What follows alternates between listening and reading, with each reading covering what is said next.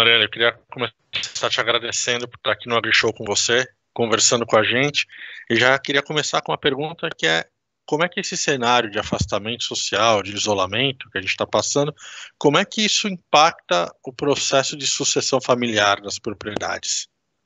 Oi, Tiago, tudo bem? Obrigada pelo convite. Bom, nós temos dois fatores que esse isolamento é, trouxe para os casos de sucessão. Primeiro é a união das famílias, as famílias estão mais próximas.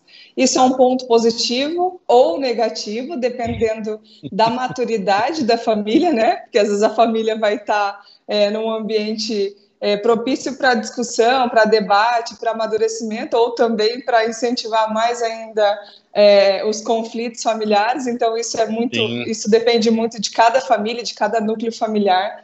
E nós também temos um cenário um pouco diferente com essa é, digitalização mais forçada, digamos assim, é, que os sucessores eles acabam ganhando um pouco mais de espaço, né? Tá. Antes eles eram menos ouvidos, então a gente tem aí um pouco mais da inclusão da participação deles na gestão, ou pelo menos a tentativa de inclusão da participação. Tem alguma fórmula para a gente acertar o processo nesse momento? Uh, que não seja forçado? Perfeito. É, nós, eu trabalho com sucessão há 10 anos já. Eu venho de uma família de produtores rurais, meu avô foi produtor, meu pai foi produtor também. É, eu sempre eu sempre sustento o processo de sucessão familiar em alguns pilares. O primeiro é a comunicação e o diálogo. Eu acho que tem que conversar, a família tem que se entender, entender se o negócio quer ser continuado, porque a gente tem situações em que a família está só empurrando uma propriedade que talvez já nem é mais é, financeiramente viável, né? Às vezes o, o titular uhum. que está tocando o negócio, ele já tem um problema de gestão que se arrasta há muitos anos. Então, é, a família pensa em arrendar, pensa em vender. Às vezes, só transferir a gestão não resolve o problema, e aí ele vai só estar tá transferindo ah. uma responsabilidade.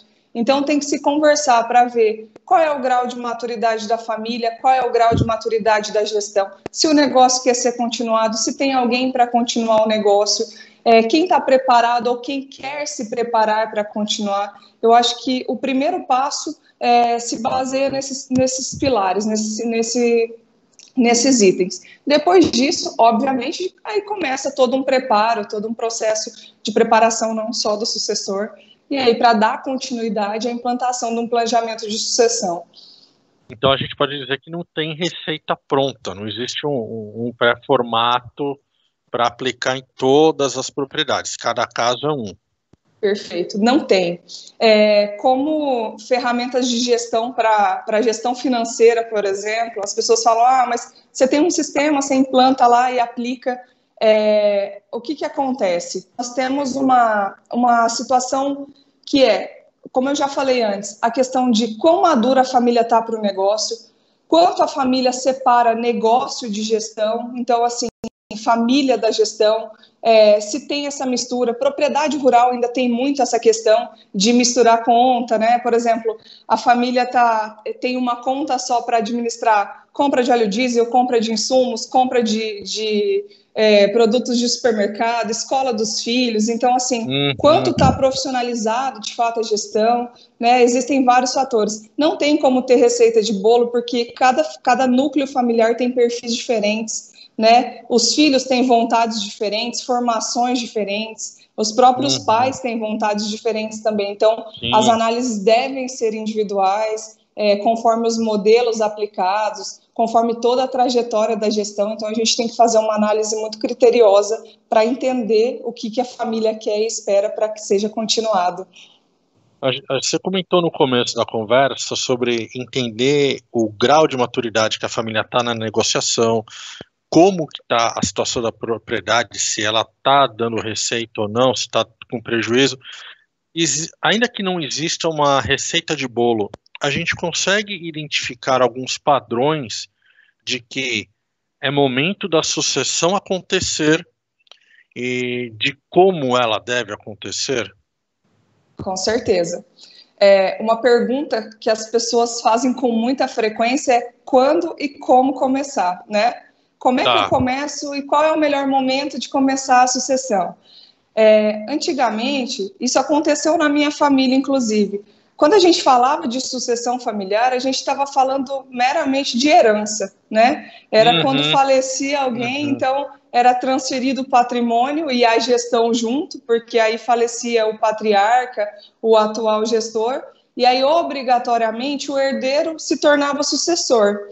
Existe uma diferença né, entre herdeiro e sucessor, eu sempre gosto de explicar, por mais simples que seja, para que as pessoas entendam que nem sempre o, o, herdeiro ele precisa ser o sucessor.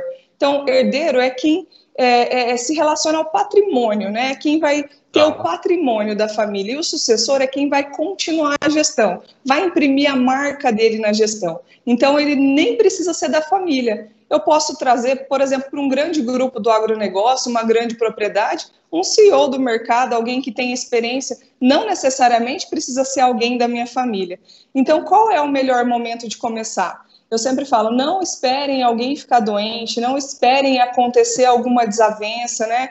dentro da família, porque o processo em si ele já demora e, e ele uhum. já é, de de qualquer maneira, quando a gente muda algum modelo, algum formato, né, dentro da gestão, dentro das famílias, é, a gente já tem, já, já causa alguns impactos. Então, assim, imaginem fazer isso na dor de perder alguém, né? Sim. Ou quando você já está brigado com alguém, algum familiar aí é, que já não se conversa, alguma coisa assim. Então, é muito mais difícil decidir, muito mais difícil chegar num consenso. Melhor, melhor momento é agora, é começar a conversar, não precisa ser feito de imediato, mas tem que se buscar conhecer, buscar quais são as alternativas, são inúmeras alternativas, né?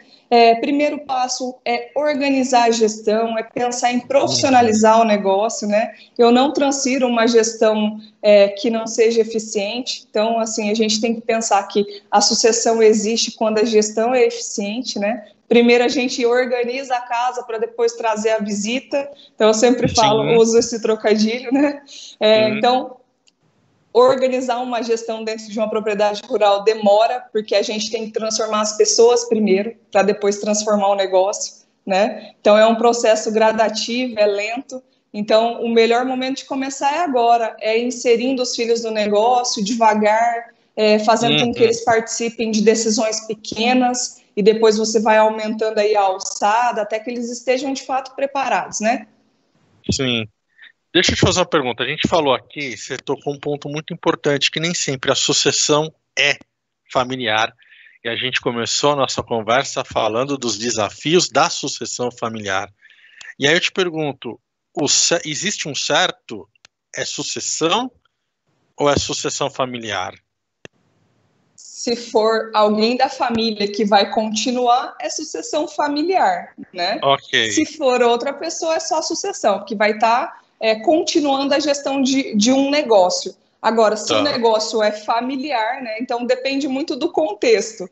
É, tá. A gente a gente não tem ainda o hábito, quando a gente fala em empresa familiar ou família empresária, muitas vezes a gente nem caracteriza o negócio rural como uma empresa. Então depende muito de como a gente enxerga o negócio, né? Você vai falar para um produtor rural, ah, você é um empresário rural, às vezes ele nem se enxerga como um empresário rural, como a, como a propriedade sendo um negócio, né? Então depende muito de como você olha para o seu negócio. E a gente pode usar vários termos aí. Essa falta de percepção do mercado, do, do produtor como empresário e da produção como uma empresa, como um negócio, é, é, consequência dessa percepção do produtor ou é um ciclo? O produtor não se percebe porque o mercado não percebe, o mercado não percebe porque o produtor não se percebe. Eu penso uh, que é muito parte muito mais do produtor. Como eu te falei tá. no começo, existe muito ainda é, essa extensão da propriedade como se fosse o quintal de casa, né? Tá. Ainda é muito é, é, existe muito essa mistura do ambiente. Às vezes o produtor ele mora na fazenda e ele trabalha na fazenda, então ele enxerga aquilo tudo muito junto.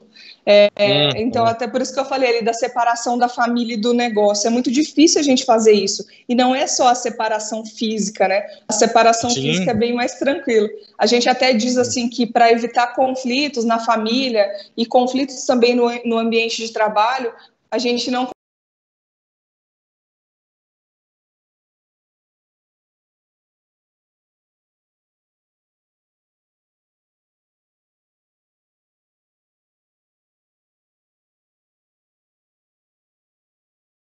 com a vida e acaba sendo ali é, tudo junto, a família, ver os netos crescerem ali. Hoje mudou muito, né? Se a gente pegar 10, 20 anos atrás, era bem mais intensificado isso. Mas uhum. ainda continua aí, acho que a gente tem um período ainda para essa, essa quebra aí de paradigmas, para essa, essa mudança de mindset aí, para ele conseguir se enxergar como empresário, entender que a empresa, que a propriedade dele é de fato um negócio, né? E aí uhum. é, trabalhar como tal, entender que a tecnologia é benéfica, que ele precisa ser competitivo para permanecer no mercado. Então aí são vários fatores que a gente ainda tem que trabalhar bastante para conseguir implantar. Mas que pode ser trabalhado, ele pode mudar essa percepção, isso tudo é possível. Claro, já está mudando, já está mudando. É, nós temos aí uma. Eu sempre falo que no campo nós temos extremos, né?